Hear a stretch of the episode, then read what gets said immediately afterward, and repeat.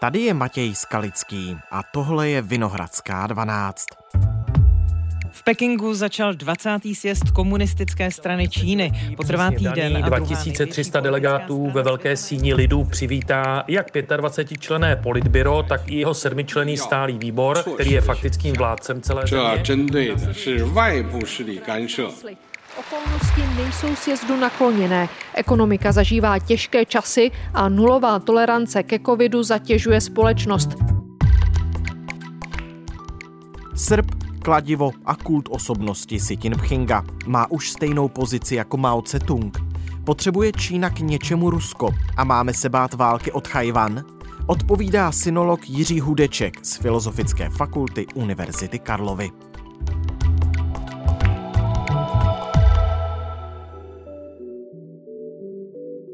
Dnes je úterý 18. října. Dobrý den, vítejte ve Vinohradské 12. Dobrý den vám i posluchačům. Stává se Xi Jinping neomezeným vládcem Číny, teď na 20. sjezdu komunistické strany Číny? Je k tomu určitě blíž, než byl a nejblíž, co jaký čínský generální tajemník byl od určitě Mao Tse-tunga, když vezmeme, že Tang Xiaoping ani generálním tajemníkem nebyl nikdy, takže Xi Jinping je v této pozici ojedinělý, ale e, pořád proti Mao Tse-tungovi má určitá omezení, e, protože přece jenom Mao Tse-tung tu stranu víceméně zakládal, byl u všech významných rozhodnutí, byl to revolucionář, který provázel stranu během dlouhého pochodu a Eh, měl prostě nějaké charisma a eh, lidé věřili, že se v klíčových momentech rozhoduje správně. Tohle zatím si tím za sebou nemá, takže oni do něj vkládají určitou naději, ti další členové vedení, že vyřeší problémy, které se dlouho nedařilo řešit a proto mu asi eh, svěřili tu moc vlastně to, že teď pokračuje, že má to třetí funkční období, tak eh, první náznaky byly už někdy v roce 2016, že nebude ochoten nebo že se nebude chystat odstoupit, eh, jak bylo zvykem po dvou funkčních obdobích. Mm-hmm. Takže tam je eh, určitě nějaký konsenzus zatím širšího stranického vedení, včetně těch bývalých vedoucích činitelů, včetně asi Jiang Zemina a Hu Jintaoa. A dokud má tuhletu aspoň mlčky podporu, tak eh, má poměrně široké pole působnosti. Tenhle ten sjezd, který teď probíhá, mu pozici ještě posílí tím, že eh, řada lidí, které musel nějak tolerovat, tak odchází do důchodu nebo budou přeřazeni na jiné pozice a on má vlastně příležitost dostat do těch nejvyšších orgánů svoje spojence. Místem konání toho sjezdu je tradičně největší parlament světa, všečínské schromáždění lidových zástupců v centru Pekingu. Na jeho konci se největší pravděpodobností po třetí za sebou potvrdí ve funkci generálního tajemníka prezidenta Xi Jinpinga. Xi Jinping a jeho klika prosadili v posledních třech letech radikální ústavní změnu a země teď čeká, jestli skutečně tento muž svou koncentrací moci a síly stane v podstatě po boku Mao Tse-tunga. Pokud Pro generál generálního tajemníka Xi Jinpinga je to přelomový okamžik. Nejenom si zajistí bezprecedentní třetí funkční období, ale taky posílí mocenskou základnu. Do nejužšího vedení dosadí nejvěrnější chráněnce. Můžeme mluvit o kultu osobnosti? V určitém smyslu ano, ale zase to není úplně srovnatelné s Mao Zedongem. Co je tam podobné, že eh, se dostává do oficiálního jazyka termín vedení strany se Xi Jinpingem jako jádrem, které zdůrazňuje tu jeho pozici. Teď zřejmě na tom sjezdu budou dostanov zapsány myšlenky Xi Jinpinga nebo Xi Jinpingovo myšlení jako stranická ideologie, tak to bude taky krok k tomu kultu osobnosti a zase to je něco bezprecedentního, protože dřív vždycky do těch stanov se sice zapisovali třeba Tian Zeminovi nějaké teorie a Chutintahovy teorie, ale vždycky až po té, co odstoupili mm-hmm. za prvé a za druhé to jméno tam nebylo jako hlavní součást, zatímco teď to, že je to Xi Jinpingovo myšlení, tak bude v tom názvu už vlastně té ideologie. A Takže... co, to, co, to, co to je Xi Jinpingovo no, myšlení, jak tomu no, rozumět? No, co to je? Je to komplex různých uh, pozic vlastně programů, který strana od toho eh, minulého nebo předminulého sjezdu má, které Xi Jinping zosobňuje Podobně jako bylo Mao Zedongovo myšlení, taková ideologie, která sice měla to Mao Zedongovo jméno, ale měla celou řadu zdrojů a přispívali do ní i jiní vedoucí činitelé komunistické strany Číny, tak to si tím Pingovo myšlení je taky určitý kolektivní výtvor a dá se říct, že se snaží nějakým jeho kultem osobnosti zastřešit takovou nějakou ortodoxii stranickou, která má širší podporu včetně armády. Té zahraniční agendě v projevu si tím Pchinga podle očekávání, kromě Hongkongu, který už je v podstatě spacifikován, dominoval i Tchajvan. Nikdy se nezřekne síly pro převzetí Tchajvanu a potlačení prodemokratického hnutí v Hongkongu bylo správné. Jedny z hlavních poselství z jeho dvouhodinového projevu.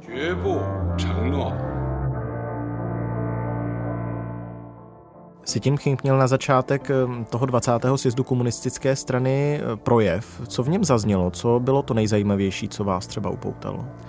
Ten projev eh, nebyl moc průlomový, ono obecně ten sjezd, myslím si, že jeho hlavní úkol je prostě pojistit jeho vedoucí pozici a ten dost náročný nebo bezprecedentní vlastně fakt, že bude vládnout třetí funkční období, tak eh, udělat co nejpřijatelnějším a co nejjasnějším. Takže ten projev se soustředil na to, čeho dosáhli v uplynulém období.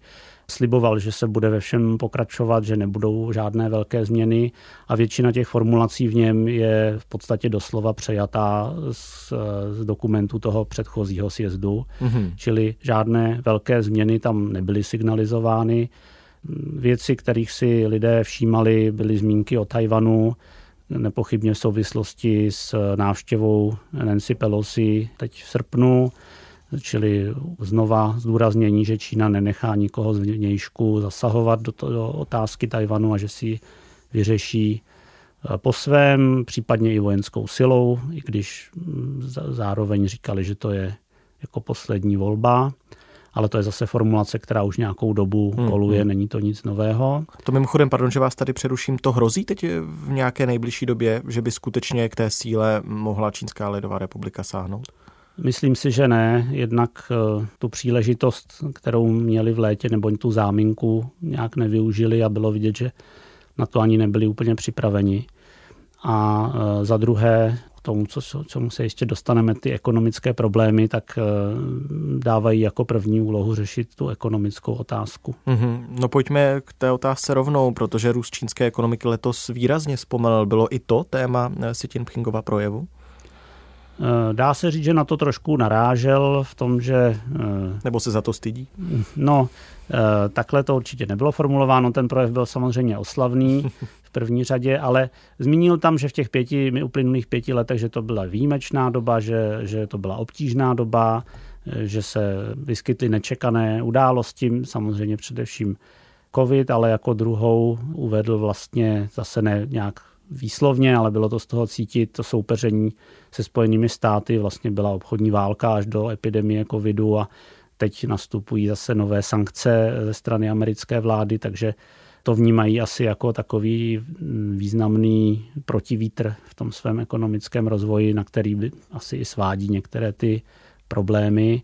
Co se týče problémů z eh, toho, že udržují zero covid, které pozorovatelé z mějšku označují většinou za nejdůležitější faktor, tak to tam takhle uvedeno nebylo. Naopak oficiální pozice, jak v tom, tam teda nebyla moc rozebíraná, ale v tom jeho projevu, tak i těsně před sjezdem v řadě článků, které vycházely v čínských novinách, je, že Zero Covid je nejvýhodnější, když se to vezme kolem a kolem, proti tomu, kolik by stálo prostě ta Eh, epidemie, kdyby vypukla. To znamená, že Čína, pardon, že Čína odmítá nařčení, že by vlastně za ten propad eh, toho růstu ekonomického mohlo být to, že dodržují ty velmi drakonické opatření proti covidu.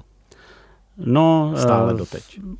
Oni by řekli, že prostě oni ještě neprošli tou hlavní vlnou epidemie, takže kdyby nastala ta hlavní vlna epidemie, tak by měla takové dopady, že by to víc než převážilo ty náklady, které si nese udržování zero covidu mm-hmm. v tuto chvíli. A ačkoliv nikdy vlastně se nemluví o tom, co má být nějaký ten cíl, tak eh, z celé té retoriky je takový, vychází z toho takový pocit, že se jako čeká, kdy ta epidemie nějak utichne vlastně celosvětově, kdy nebude nutné každý den zachytávat tisíce lidí z vnějšku, kteří budou nakažení a potom eh, vlastně, že by mohla být třeba nějaký přechod na nějakou jinou politiku, ale dokud bude ten počet nakažených celosvětově vysoký, mm-hmm. tak se na to nechystají asi, nebo minimálně teď je taková pozice. Čínská ekonomika kvůli přísným protiepidemickým opatřením zpomaluje. Zatímco v Evropě platí už jen dílčí omezení, v Číně pokračují lockdowny. I proto odhady letošního růstu čínské ekonomiky vytrvale klesají. Čínská ekonomika spoléhala na takzvanou dvojí cirkulaci, to znamená na vývoz a e, na domácí spotřebu. A teď poptávka po čínském zboží klesá, jak ve světě, tak doma. Samozřejmě Číně. K té ekonomické situaci dá se nějak číselně přiblížit, jak výrazné to zpomalení je? Jestli se Čína nachází skutečně ve velkých ekonomických problémech, anebo to tak možná my vnímáme pouze ze západu? Určitě ty problémy jsou významné. Oni jsou dlouhodobé částečně, mm-hmm. nesouvisí jenom s těmi narušeními normálního pohybu zboží a osob, které souvisí s, se zero covidem, ale e, jistě posluchači zaznamenali tu realitní krizi, která vypukla, myslím, že letos na jaře taky, ale mm-hmm. nebo vlastně měla nějaké předzvěstí už loni, ale taky to je problém, který se hrnul možná deset let. Ty úvěry, které byly špatně spláceny a to, že se vytloukal klín, klín klínem v Číně a vždycky, když se dostala nějaká ta skupina realitní do problémů, tak se to řešilo tím, že se zpřístupnilo další a další úvěrování. Takže tohle to je eh, možná mm, významnější faktor, o kterém se tolik nemluví, to nahromadění dluhů v čínské ekonomice, který podvazuje ten růst. Další věc je tedy to soupeření v zahraničním obchodě, že Spojené státy se snaží omezit dovoz z Číny a preferují jiné obchodní partnery. Čína prošla i dalšími konflikty, třeba s Austrálií a podobně, nebo s Japonskem kvůli nějakým politickým sporům, takže všechno tohle to mělo nějaké vlivy taky na omezení toho eh, zahraničního obchodu. No a ve chvíli, kdy zahraniční obchod nějak stagnuje nebo i celá světová ekonomika má problémy a oni by potřebovali tu domácí poptávku, tak ta je podvázaná vlastně právě tím zero covidem, tím, že hmm. se nemůže moc cestovat. I některými politickými kroky, Xi Jinpingovi například omezení soukromého vzdělávacího sektoru, který taky byl loni a na začátku letošního roku.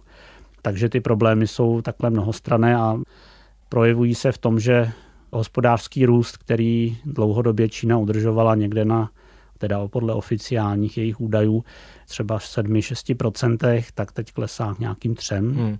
Ale zase jsou to statistiky, které si vydává Čína sama a Sám si tím je znám tím, že když ještě nebyl tedy generálním tajemníkem, tak jim příliš nevěřil a posuzoval tu výkonnost ekonomiky podle nějakých fyzických ukazatelů, výroby elektřiny a podobně. Takže e, jsou někteří pozorovatelé, kteří si myslí, že letos to může být až k nule, ten, ten mm-hmm. celkový růst. Že může Čína stagnovat ekonomicky ano. tedy. Kvůli těm problémům Nečelí teď Xi Jinping aspoň tedy nějaké zaznamenatelné míře kritiky v Číně, nebo je to skutečně úplně vyloučené?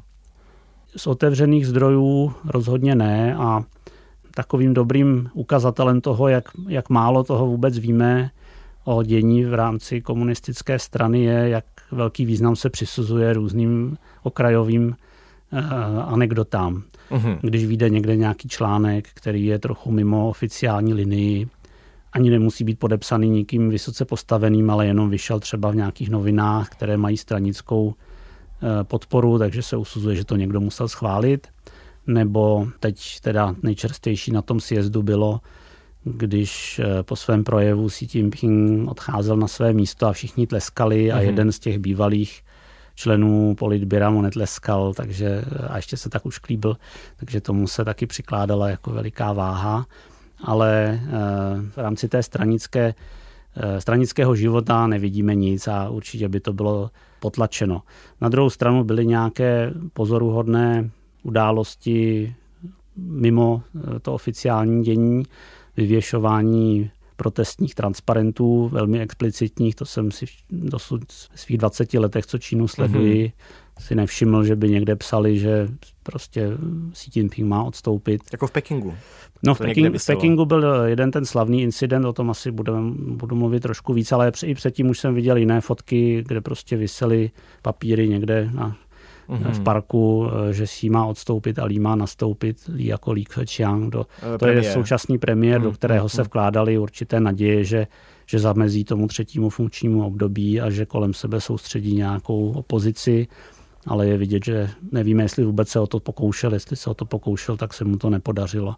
A co je ten významnější incident z Pekingu? Ten významnější incident byl eh, minulý týden ve středu, kdy v Pekingu na třetí okružní silnici, což je takový předěl mezi centrem Pekingu a tím širším centrem, řekněme, eh, vedle Čínské lidové univerzity, tam, kde začíná čtvrť eh, Zhongguancun, což je takové čínské křemíkové údolí, kde jsou soustředěny ty nejvýznamnější firmy v IT a tak, mm-hmm. tak eh, na tom mostě, který je nad křižovatkou, se najednou začal linout kouř a někdo tam pustil reproduktory a z nich se linula protistátní hesla nebo hesla mhm. proti zero covidu, proti Xi Jinpingovi. A nakonec se mu podařilo vyvěsit ještě velice velký řekněme, plachtu mm-hmm. bílou s červenými znaky, na kterými bylo napsáno taky nechceme novou kulturní revoluci, chceme reformy, nechceme PCR testování, chceme mít co jíst. A poslední bylo něco ve smyslu, ať vlasti zrádce nebo zločinec proti státu Xi Jinping odejde. A to je velmi odvážné, ale v Čínské lidové republice. Určitě. Tedy... Na druhou stranu je to nějaká individuální akce jednoho člověka a kdyby se něco takového dělo kdekoliv jinde na světě, tak by se tomu asi tak velká pozornost nevěnovala, ale tím, že to bylo v Pekingu těsně před sjezdem a že ten člověk si to dokázal tak naplánovat, že vlastně než ho zatkli, tak spousta lidí si to natočila, vyfotografovala, tak se to stalo zajímavou událostí. Na sociálních sítích samozřejmě se tím nejdřív lidé bavili, ale potom záhy to bylo všechno cenzurováno, všechna klíčová slova, název toho mostu, jméno toho člověka, všechna ta hesla, nakonec mm-hmm. i Peking jednu chvíli se nesmělo vůbec e, zmiňovat. Takže je to určitě zajímavé, nepochybně odpor proti Xi Jinpingovi v čínské společnosti je. Nakonec i ty fámy, které se šířily o jeho zmizení a domácím vězení po té, co se vrátil z Uzbekistánu a několik dní se nevyskytoval na veřejnosti, tak ukazují, že celá řada lidí by si to přála, aby odstoupil nebo aby byl nahrazen. Ale myslím si, že širší vliv to nemá určitě v té komunistické straně. Vidíme, že jeho pozice je velmi silná. Čína tvrdí, že Rusko není agresorem. Události na Ukrajině nejsou invazí a Moskva má na silové řešení krize legitimní právo. Peking se tímto postojem postavil otevřeně na stranu Ruska. Čína balancuje potřebu udržovat vojenské vztahy s Ruskem a současně se snaží s Moskvou nezblížit natolik, aby riskovala ostrou reakci Spojených států. Strategické chyby Kremlu a špatné vojenské výsledky na Ukrajině mohly dovést Čínu k tomu, že začala Rusko vnímat jako problémového partnera. S jak velkou pozorností sledují ten výroční 20. sjezd eh, komunistické strany Číny zástupci Evropské unie a Ruska? Asi nějaká reakce, pokud přijde, tak bude až po skončení toho sjezdu. Musíme si také uvědomit, že to je stranická záležitost, není to vlastně oficiální státní funkce. Takže i když někdo třeba blahopřeje eh, ke znovu zvolení prezidentem, tak to nebude teď, ale hmm. až příští rok v březnu. A z toho sjezdu zatím nějaká velká publicita nevznikla. Eh, myslím si, že celkově Evropská unie na to zatím nereaguje a z hlediska Evropské unie určitě je nejzajímavější a nejdůležitější, jestli bude nějaká změna v zahraniční politice Číny, zejména ve vztahu k Ukrajině a k Rusku. A bude? To no, ještě ne, v tuto chvíli nevíme. Nemyslím ale... si, že by to byl výsledek tohohle hmm. sjezdu. Takže myslíte si, nebo nemyslíte si, že by pro Čínu nastala chvíle, aby přehodnotila vztahy s Ruskem?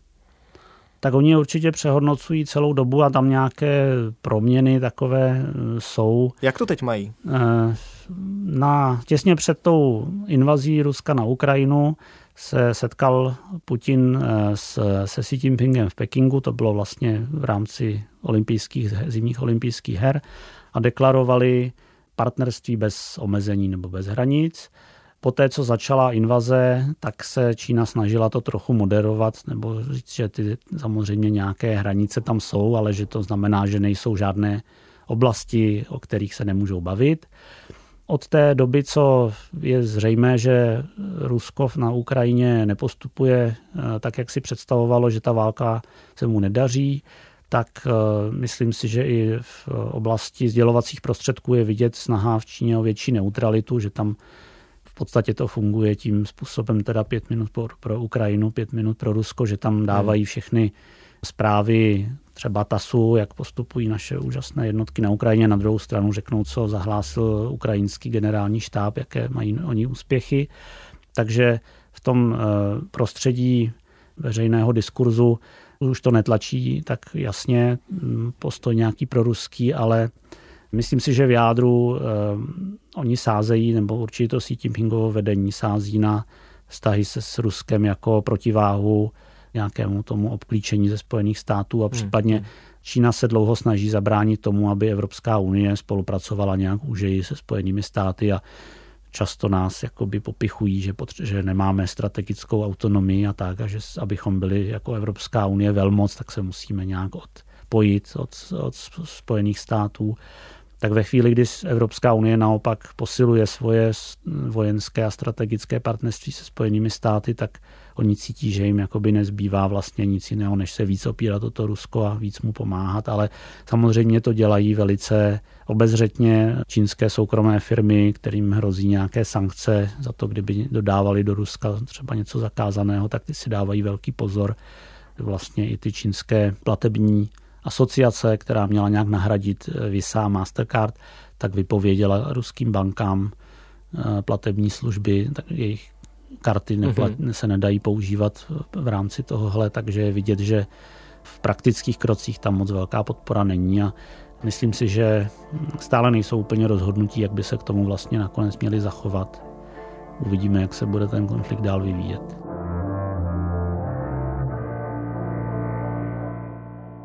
Jak si myslíte, že bude Sitin Pchingova Čína vypadat na dalším sjezdu komunistické strany? No, to je otázka. Ten bude za hmm. pět let? Ano, měl by být každých pět let sjezd, je to ve stanovách, takže měl by být v roce 2027. Xi Jinping zdůrazňuje kontinuitu, takže v prvních měsících bych nečekal nějaké velké změny.